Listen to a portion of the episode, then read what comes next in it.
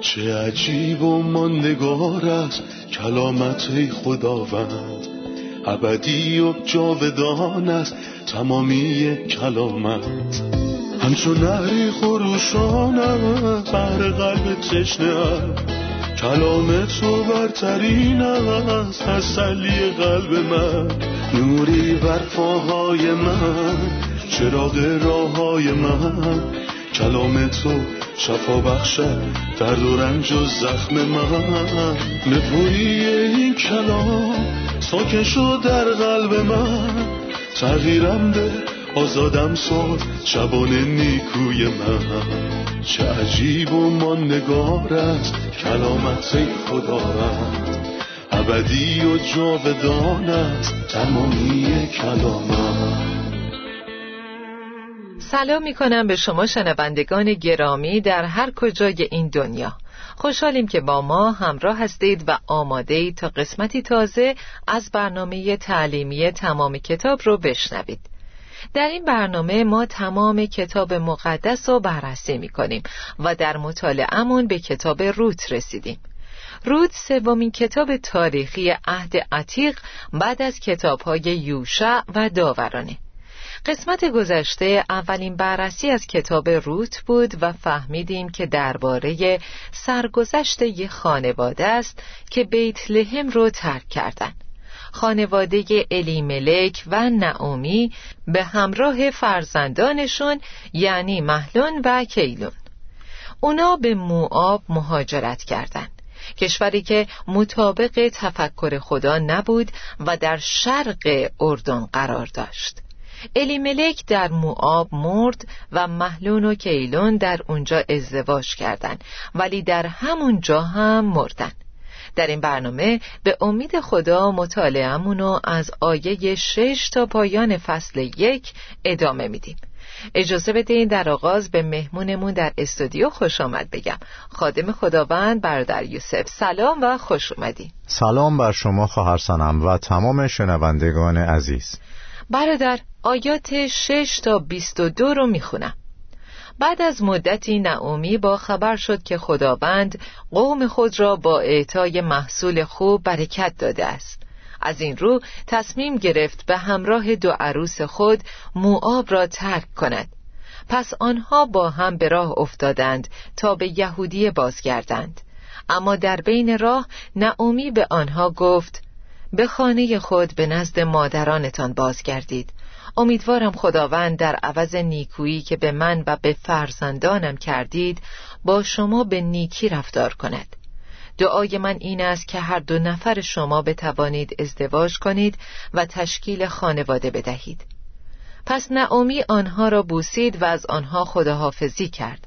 اما آنها گریه کنان به او گفتند: نه، ما همراه تو و به میان قوم تو خواهیم آمد. نعومی در پاسخ گفت: دخترانم، شما باید بازگردید. چرا می‌خواهید همراه من باشید؟ آیا فکر می‌کنید که من می‌توانم دوباره صاحب پسرانی شوم که با شما ازدواج کنند؟ به خانه خود بروید، چون من پیرتر از آن هستم که بتوانم دوباره ازدواج کنم. حتی اگر چنین چیزی امکان می داشت و همین امشب ازدواج می کردم و صاحب دو پسر می شدم، آیا شما می توانید صبر کنید تا آنها بزرگ شوند؟ آیا این امید مانع ازدواج شما با دیگران نخواهد شد؟ نه دخترانم، شما می دانید که این غیر ممکن است. خداوند با من از در خشم در آمده و از این بابت برای شما بسیار متاسفم. آنها باز به گریه افتادند. بعد از آن اورپا مادر شوهر خود را بوسید و از او خداحافظی کرد و به خانه خود برگشت. اما روت به او چسبید. از این رو نعومی به او گفت: روت، جاری تو به نزد قوم خود و خدایان خود برگشته است. تو نیز همراه او برو. اما روت در جواب گفت: از من نخواه که تو را ترک کنم.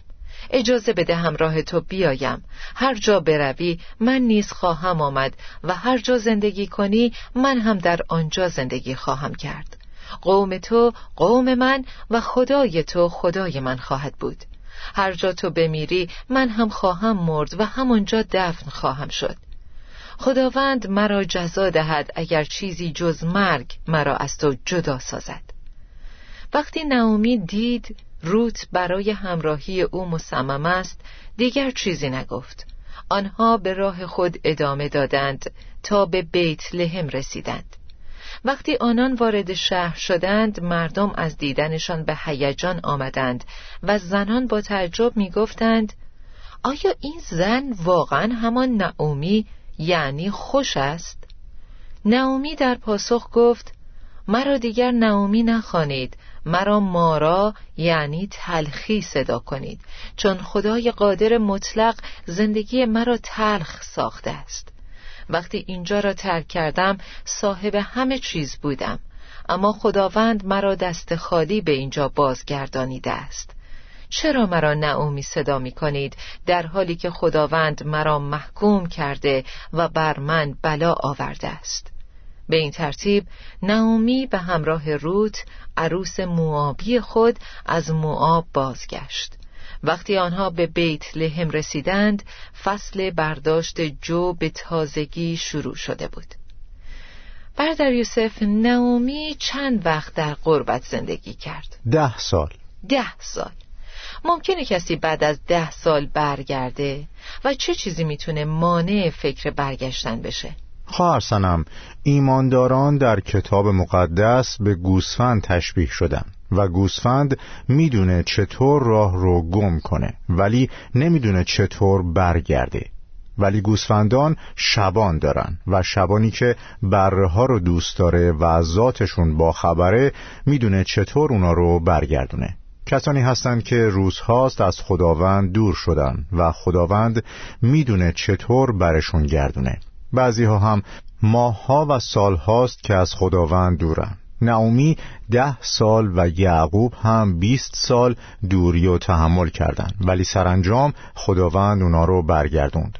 تمام ماجرا اینه که من در دلم احساس کنم که گم شدم و برای خداوند اصلا سخت نیست که دوباره ایمانداران گم شده مثل نعومی رو برگردونه، یا حتی اگه شخص هیچی درباره خداوند ندونه بازم خداوند میتونه پیداش کنه، مثل پسر گم شده که به یه سرزمین دور رفت. این پسر فکر میکرد در دوری از خداوند خیریت و نان و رضایت وجود داره، ولی دنیا ما رو راضی نمیکنه خواهر سنم، از هر لحاظی. خداوند میدونه چطور ایماندارانو برگردونه، مهم نیست چقدر دور باشن.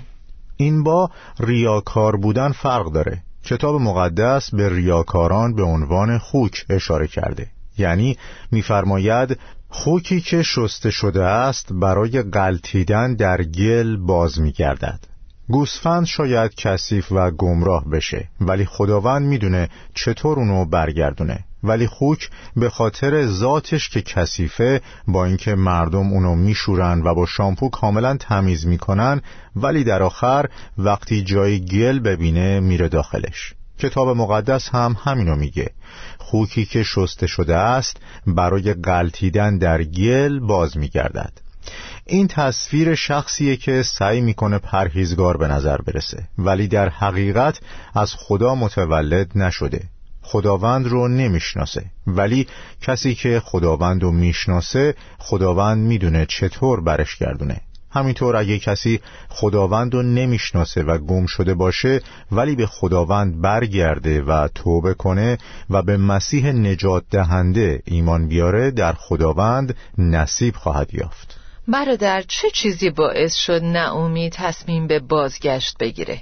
وقتی الیملک مرد، نعومی برنگشت. وقتی پسرانش مردن هم برنگشت. ولی وقتی در سرزمین موآب شنید که خداوند بر قومش رحمت کرده و برکتشون داده، برگشت. نعومی مجذوب و شیفته محبت خدای اسرائیل شده بود و به یاد آورد که این خدا چقدر نیکوست. خدا سالها نسبت به قومش نیکو بود و در کنارشون بود و حتی وقتی اونا رو تنبیه میکرد دلش براشون میسوخت. پس تفکر درباره نیکویی و رحمت خدا و بخشندگی و عطوفت خدا شخصو تشویق میکنه که به طرف خدا برگرده. نعومی تصمیمشو گرفت. به نظرتون وقتی نعومی داشت این تصمیمو میگرفت به چی فکر میکرد؟ نعومی احساسات متفاوتی داشت. روزهای گذشته رو به یاد می آورد و مشتاق خدای اسرائیل، قوم خداوند و سرزمینی شده بود که در اون شیر و عسل جاری بود، ولی همزمان احساس پشیمونی و حسرت برای سالهای از دست رفته رو هم داشت، سالهایی که ملخ‌ها خورده بودن. اون نعومی که بیت لحم رو ترک کرد الان کجاست؟ وقتی نعومی برگشت گفت وقتی اینجا را ترک کردم صاحب همه چیز بودم، اما خداوند مرا دست خالی به اینجا برگردانیده است. در واقع این قسمت داستان بازگشت و گریه رو نقل میکنه. بله، و واژه بازگشت و مترادف‌های اون 12 بار در این قسمت ذکر شده. به گریه هم 2 بار اشاره شده. ما 3 بیوه رو میبینیم و 2 بار اشاره شده که با صدای بلند گریه کردن. اونا در راه بازگشت 3 نفر بودن، 3 زن بیوه، نعومی به همراه 2 عروسش رود و اورپا. هر کس از دور نگاه میکرد فقط 3 زن رو میدید که دارن به طرف بیت لحم میرن.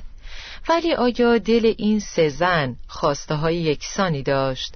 آیا تصمیم همشون یکسان بود؟ قطعا نه، و حتی وقتی داشتن گریه می کردن هر کدوم دلیل متفاوتی داشتن و هر کدوم به چیز متفاوتی فکر می کردن. اول از همه این اصلا کار آسونی برای روت و اورپن نبود که با نعومی برن، ولی واضحه که این زنان جوان هرچند موآبی بودن ولی به شوهرانشون و به نعومی پیر خیلی وفادار بودن. خود نعومی با احساساتی صادقانه شهادت میداد که اونا چه همسران پاکدامنی بودن. اونا میدونستن که دارن پیش کسانی میرن که دشمنان موآب هستن. در اون زمان هیچ ارتباطی بین اسرائیل و موآب وجود نداشت. با این وجود این 2 دختر نشون دادن که مشتاق رفتن به اسرائیل هستند. میدونستن که دیگه ازدواجی در کار نخواهد بود. با اینکه هنوز جوان بودن ولی امیدی به ازدواج با یه اسرائیلی نداشتن. چون هیچ کس نمیخواست با اونا ازدواج کنه. این یعنی اونا تا آخر عمر بیوه میموندن. امکانات مالی هم نداشتن چون نعومی همه چیزشو از دست داده بود. موندن با نعومی خیلی تصمیم دشواری بود، پس هر کدوم به خاطر دلیل متفاوتی گریه می‌کردند. اجازه بدین از اورپا بگم. اورپا گریه می‌کرد چون سر یه دوراهی مونده بود. دوست دارم با تو بیام، دوست دارم و بهت وصل شدم، نمی‌خوام تو رو ترک کنم، رابطه ما خیلی ارزشمنده. در عین حال از تو چیزهایی درباره خدای اسرائیل شنیدم، ولی حقیقت اینه که تصمیم گیری خیلی سختیه. من آینده‌ای ندارم. اگه با تو بیام مثل اینه که حکم مرگ خودمو صادر کردم. ولی روت برای رفتن اصرار میکرد و تصمیم جدی گرفته بود که دوباره به موآب بر نگرده. گریه میکرد و اشک توبه میریخت. به خاطر گذشته گریه میکرد. ای کاش از خیلی وقت پیش تو رو شناخته بودم. در گناه زندگی می کردم و همه این سالها کافر بودم. روت به خاطر گذشته تاریکش گریه می کرد. هر گناهکاری که توبه می کنه به خاطر گناهانش اشک تأسف می ریزه. ولی نعومی به خاطر تنبیه شدنش گریه می کرد. نعومی دید که خداوند مرا محکوم کرده و بر من بلا آورده است. ایمانداری که حساس باشه دست خداوند رو حس میکنه. زمانی که تنبیه میشویم نه تنها برای ما خوشایند نیست بلکه دردناک است. نعومی حتما اندوه و شکستگی رو احساس میکرد که اشک میریخت. اورپا تصمیم داشت با مادر شوهرش به بیت لحم برگرده، ولی مادر شوهرش اجازه نداد. مگه اورپا چه مشکلی داشت؟ گناهش چی بود؟ اورپا میخواست بره، چمدونش هم برداشته بود و در راه بود، ولی مادر شوهرش نذاشت. خواهرسنم، مهم نیست شما چه موانعی جلوی ایمان بذارین، ایمان بر همه غلبه میکنه. همین اتفاق برای روت هم افتاد. همون چالشایی که روت داشت در مقابل اورپا هم بود. ولی نکته برجسته در مورد روت اینه که با ایمانش بر مشکلات و چالش‌ها غلبه کرد. ولی اورپه چالش‌های سخت‌تری داشت، چالش والدین، دوستان و سرزمین. و اینکه دانسته‌های شما بهتر از نادانسته‌های شماست. و ازدواج. وقتی صحبت از ازدواج شد، این زن جوان عکس‌العمل عجیبی نشون داد. کسی که تصمیم گرفت با نعومی بره، عاقبت برمیگرده تا ازدواج کنه، ولی کتاب مقدس نمیگه که ازدواج کرده. ولی کسی که با نعومی رفت و بها داد و فهمید که شاید هرگز ازدواج نکنه، مطیع ایمان شد و بها داد و اون کسی بود که ازدواج کرد و ازدواجش هم عالی بود. بنابراین وقتی شخص فکر میکنه که رستگاری مال کسیه که تفکر میکنه، باید بدونه اینطور نیست. رستگاری برای کسیه که خداوند رو میشناسه و در اطاعت از خداوند با ایمان رستگاری به دست میاد. خواهر سنم، در این سه شخصیت میتونیم سه تصویر از انسانهایی که در عهد جدید توصیف شدن رو ببینیم. اورپا نشون میده کسی که روحانی نیست نمیتواند تعالیم روح خدا را بپذیرد، زیرا به عقیده او این تعالیم پوچ و بی‌معنی هستند. نعومی نمایانگر یک ایماندار جسمانیه که بر پایه نیاز جسمانی تصمیم میگیره، چیزهایی مثل خوردن و از این قبیل. و روت تصویری از ایماندار روحانیه که خداوندو در اولویت قرار میده. میتونم بگم نعومی با برگشتنش اون دو بیوه رو به دو گروه تقسیم کرد. این صلیب مسیح رو به یادمون میاره که انسانها رو به دو گروه تقسیم کرد. نعومی دو زن به همراهش داشت که هر دو یه نسبت باهاش داشتن و شرایطشون یکسان بود. بر صلیب مسیح دو دزد رو در کنارش داشت که وضعیت یکسانی داشتند، ولی ایمان و بی ایمانی اونا را از هم جدا کرده بود. فقط نیت‌های خوب کافی نیست. اورپا نیت کرده بود که برگرده. آیا نیت خوب انسان‌ها کافی نیست؟ شما درباره بازگشت پسر گم شده اطلاع دارین؟ پسری که طبق انجیل لوقا فصل 15 برمیگرده و میگه من برمیخیزم و پیش پدر خود میروم. پسر گم شده اینو گفت و این همون نیت خوبه که شما اشاره کردین. ولی در این داستان نکات دیگه‌ای هم هست. پس برخاست و رهسپار خانه پدر شد. پس نیت خوب به تنهایی کافی نیست، باید تصمیم جدی برای توبه و بازگشت وجود داشته باشه. توبه و بازگشت مسیر رو تغییر میدن، تغییر فکر و مسیر. وقتی من به گناه نگاه میکردم به خدا پشت کرده بودم، ولی وقتی مسیر رو عوض میکنیم نگاه ما متوجه خداوند میشه و به گناه و دنیا پشت میکنیم. شاید عزیزی بگه من توی اوضاع بدی گیر افتادم و نمیدونم چطور ازش خلاص بشم، ولی مسیح شما را آزاد میکنه. فقط باید تصمیم بگیری و مشتاق بازگشت باشی و خداوند شما را برمیگردونه. برادر، آیه 16 درباره تصمیم شجاعانه روت میگه. لطفا درباره این تصمیم برامون بگی. این تصمیم دو جنبه داره، توبه و ایمان. این زن جوان پا جای پای ایمان ابراهیم گذاشت، یعنی پدر و مادر و سرزمینش رو ترک کرد و به قومی پیوست که هرگز اونا رو نمیشناخت.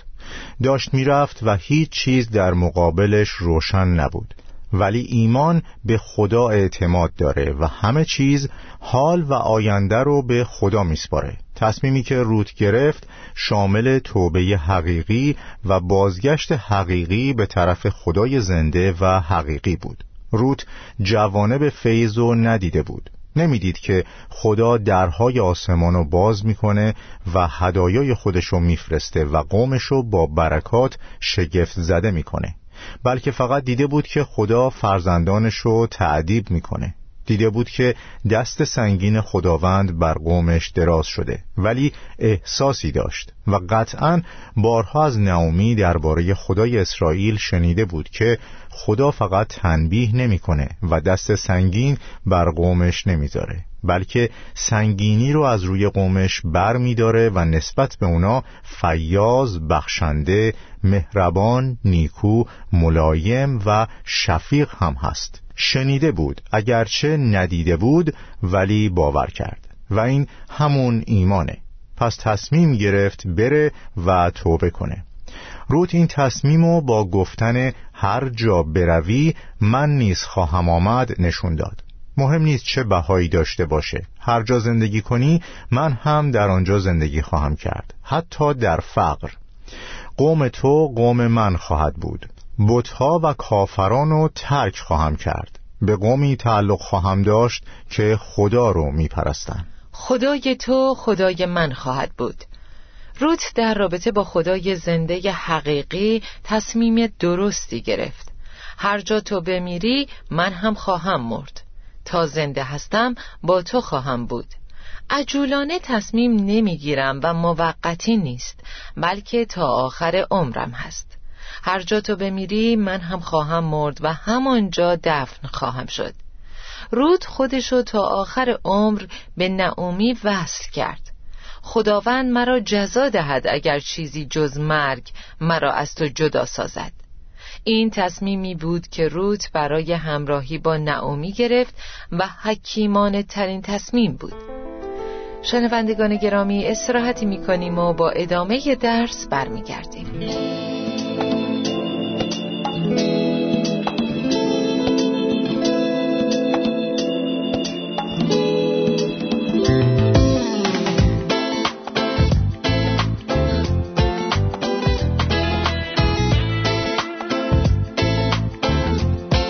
برادر، دیدیم که اورپا گریه کرد.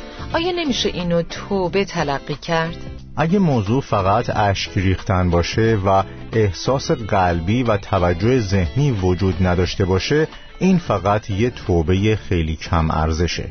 کتاب مقدس در دوم قرنتیان فصل 7 آیه 10 می‌فرماید: وقتی متحمل چنین رنجی می‌شوید و آنها را اراده خدا می‌دانید، این باعث توبه و در نتیجه نجات شما می‌گردد و هیچ پشیمانی به دنبال ندارد، اما درد و رنج دنیوی باعث مرگ می‌شود.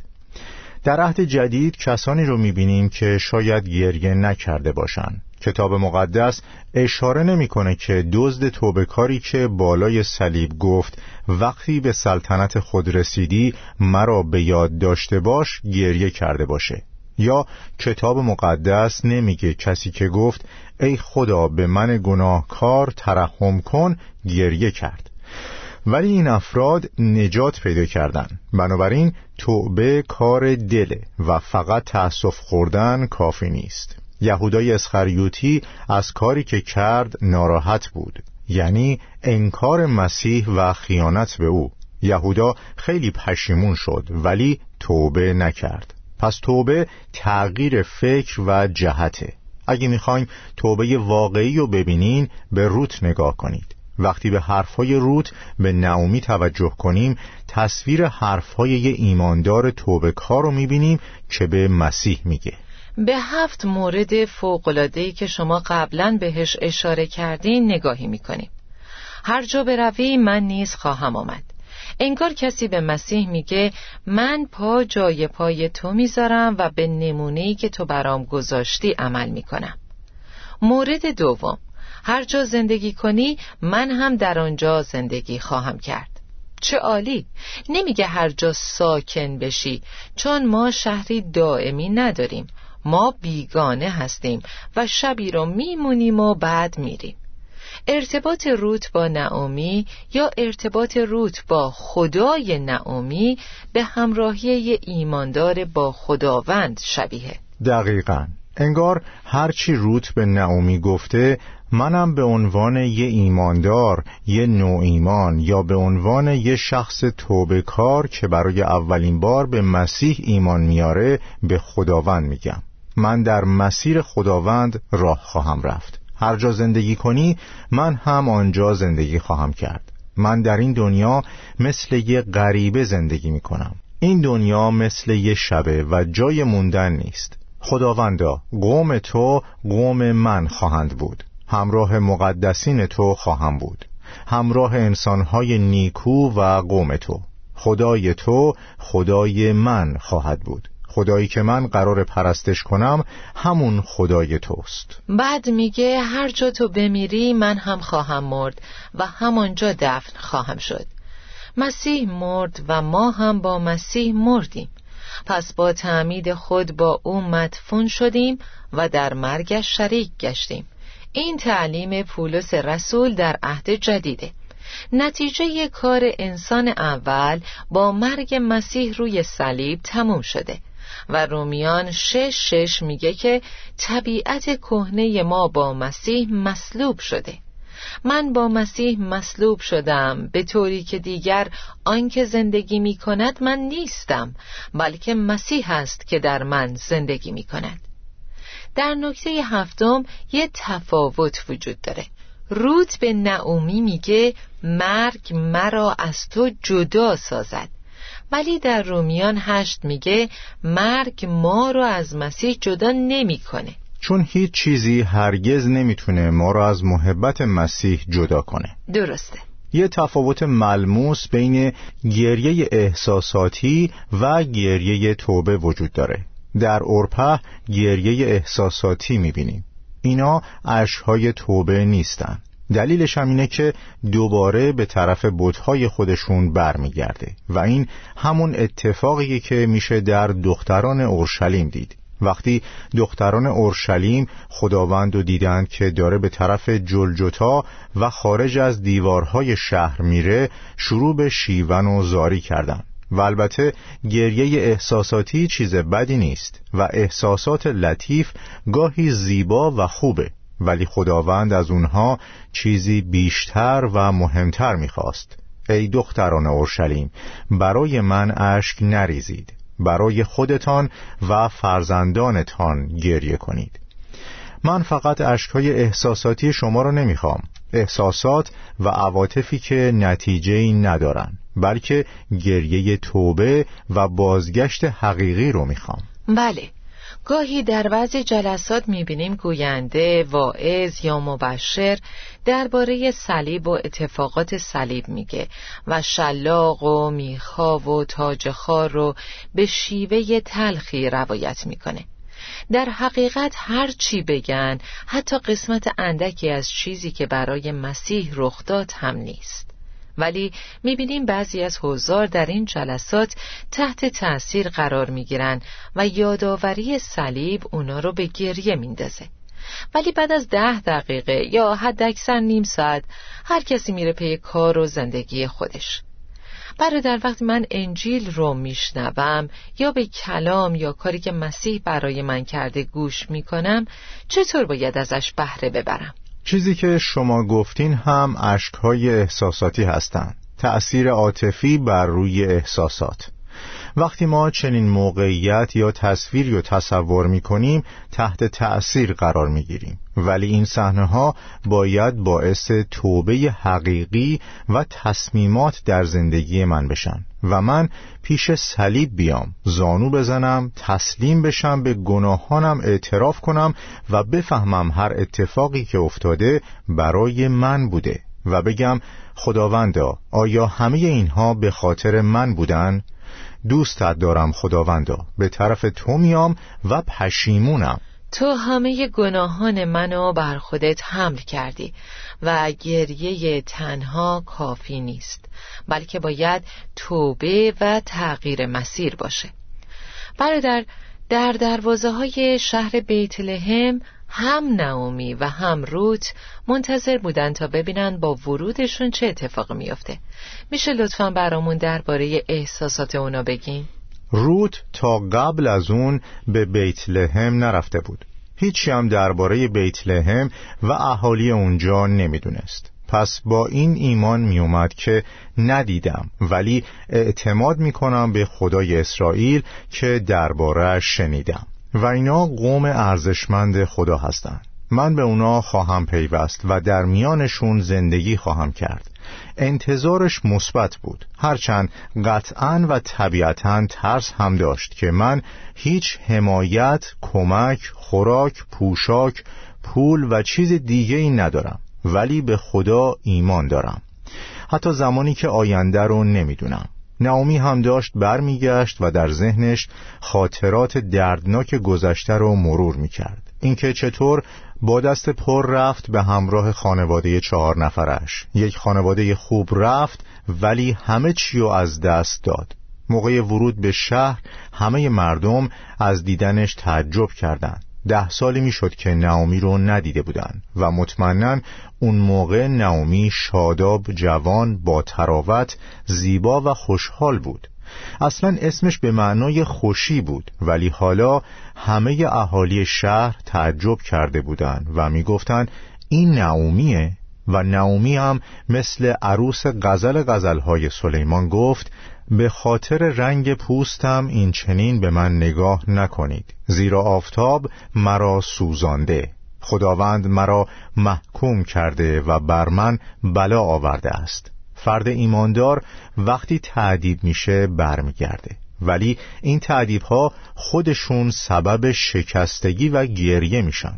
نعومی در پاسخ گفت: مرا دیگر نعومی نخوانید، مرا مارا یعنی تلخی صدا کنید، چون خدای قادر مطلق زندگی مرا تلخ ساخته است. وقتی اینجا را ترک کردم صاحب همه چیز بودم، اما خداوند مرا دست خالی به اینجا برگردانیده است. چرا منو نعومی صدا میزنین؟ اونم وقتی که خداوند منو ذلیل کرده و خدای قادر مطلق روزگارمو سیاه کرده. ولی این فصل با یه حقیقت تموم میشه، کسی که برمیگرده مارا نیست بلکه نعومیه، یعنی خوشی و محبوب. با وجود تمام اتفاقات نعومی همچنان محبوب و عزیز خواهد بود. به پایان این فصل رسیدیم، خداوند برکتتون بده. مشتاقیم بدونیم وقتی نعومی همراه رود به بیت لحم برمیگرده چه اتفاقاتی میفته که در برنامه آینده بررسی میکنیم. عزیزان تا یه قسمت و یه برکت تازه، خدا نگهدارتون. چه عجیب و ماندگار است کلامت خداوند، ابدی و جاودان است تمامی کلامت. همچون نهری خروشانم بر قلب تشنه‌ام، کلام تو برترین است تسلی قلب من. نوری بر پاهای من، چراغ راههای من، کلام تو شفا بخشد درد و رنج و زخم من. نپوری این کلام ساکن شد در قلب من، تغییرم ده، آزادم ساز، شبان نیکوی من. چه عجیب و ماندگار است کلامت خدا رد، ابدی و جاودان است تمامی کلامت.